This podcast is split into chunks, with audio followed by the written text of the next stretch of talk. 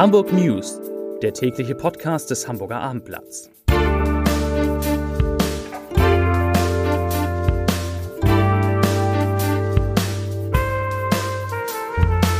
Moin, mein Name ist Lars Haider und heute geht es um die Aktivisten der letzten Generation, die vor einer erneuten Aktion in Hamburg von der Polizei gestoppt wurden. Weitere Themen. Der Norden ist enttäuscht von den Plänen der Berliner Ampelregierung, der Hamburger Flughafen will klimaneutral werden und das Leben von Studenten in Hamburg wird immer teurer. Dazu gleich mehr. Zunächst aber wie immer die Top 3, die drei meistgelesenen Themen und Texte auf abendblatt.de.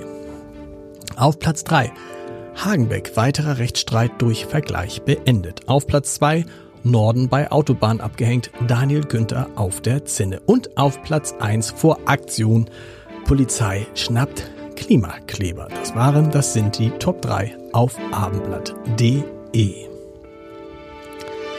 Und mit den Klimakleber, Klimaklebern geht es gleich weiter. Die Hamburger Polizei hat heute Vormittag eine Gruppe von Klimaaktivisten geschnappt, die gerade eine Aktion an den Elbbrücken starten wollten. Nach Abendblatt-Information erwischten die Streifenbeamten zwei Fahrzeuge auf dem Weg zu den Elbbrücken, in denen insgesamt zehn Aktivisten saßen.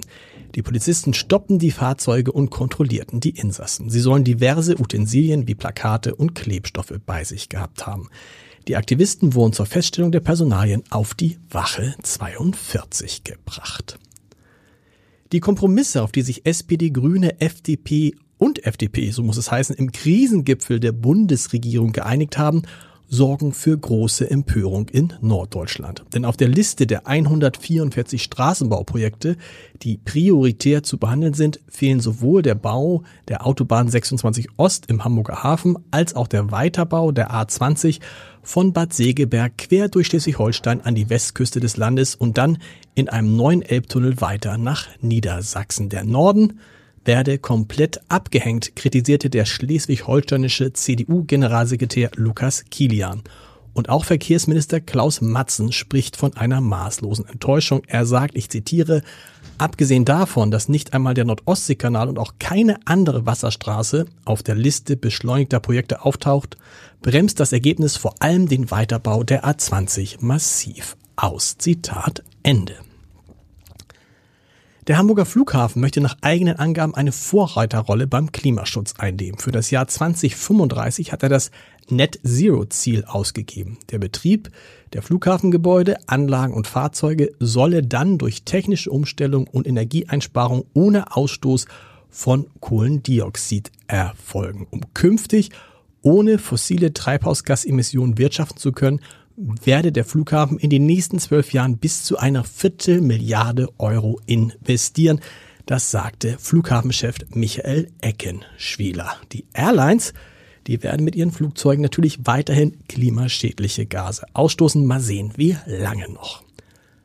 Studierende müssen im Sommersemester für ein Zimmer einer Wohngemeinschaft in Hamburg tiefer in die Tasche greifen als vor einem Jahr. Das geht aus einer heute veröffentlichten Studie des Mosels Mendelssohn Instituts in Kooperation mit dem Immobilienportal wggesucht.de hervor.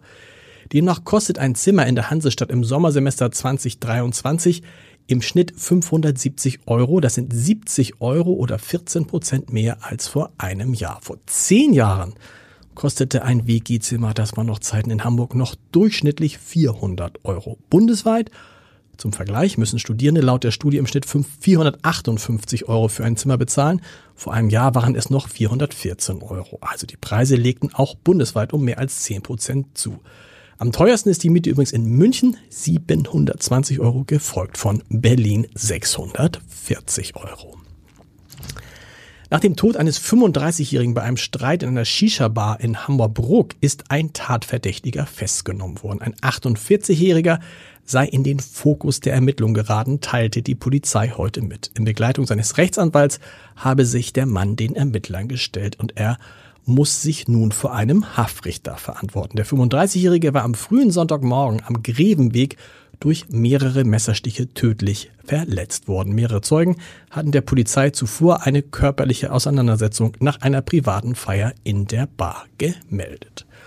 Und einen Podcast-Tipp habe ich natürlich auch noch für Sie heute, denn zwischendurch musste man sich in der vergangenen Woche, in den vergangenen Tagen fragen, ob es mit der Ampelkoalition von SPD, Grünen und FDP in Berlin überhaupt weitergeht. Angeblich gab es 45 Streitpunkte zwischen den Parteien zu klären. Wirtschaftsminister Robert Habeck machte seinem Unmut über einen vorzeitig bekannt gewordenen Gesetzesentwurf in den Tagesthemen Luft. Die Koalition saß tagelang im Kanzleramt zusammen. Und darüber habe ich mit Knut Fleckenstein gesprochen, langjähriger EU-Politiker und jemand, der Olaf Scholz gut kennt. Und er sagt, ich zitiere, das ungute Gefühl, das bei vielen Bürgern entstanden ist, nachdem die Pläne für ein vorgezogenes Verbot von Öl- und Gasheizungen veröffentlicht wurden, hätte man durch eine gute Vorbereitung vermeiden können. Zitat Ende. Da ist was dran, dass die komplette Folge unseres Podcasts, das Scholz-Update, ist unter www.abendblatt.de slash podcast zu hören. Ich wünsche Ihnen und euch einen schönen Feierabend. Die Hamburg News gibt's morgen wieder um 17 Uhr. Bis dahin. Tschüss.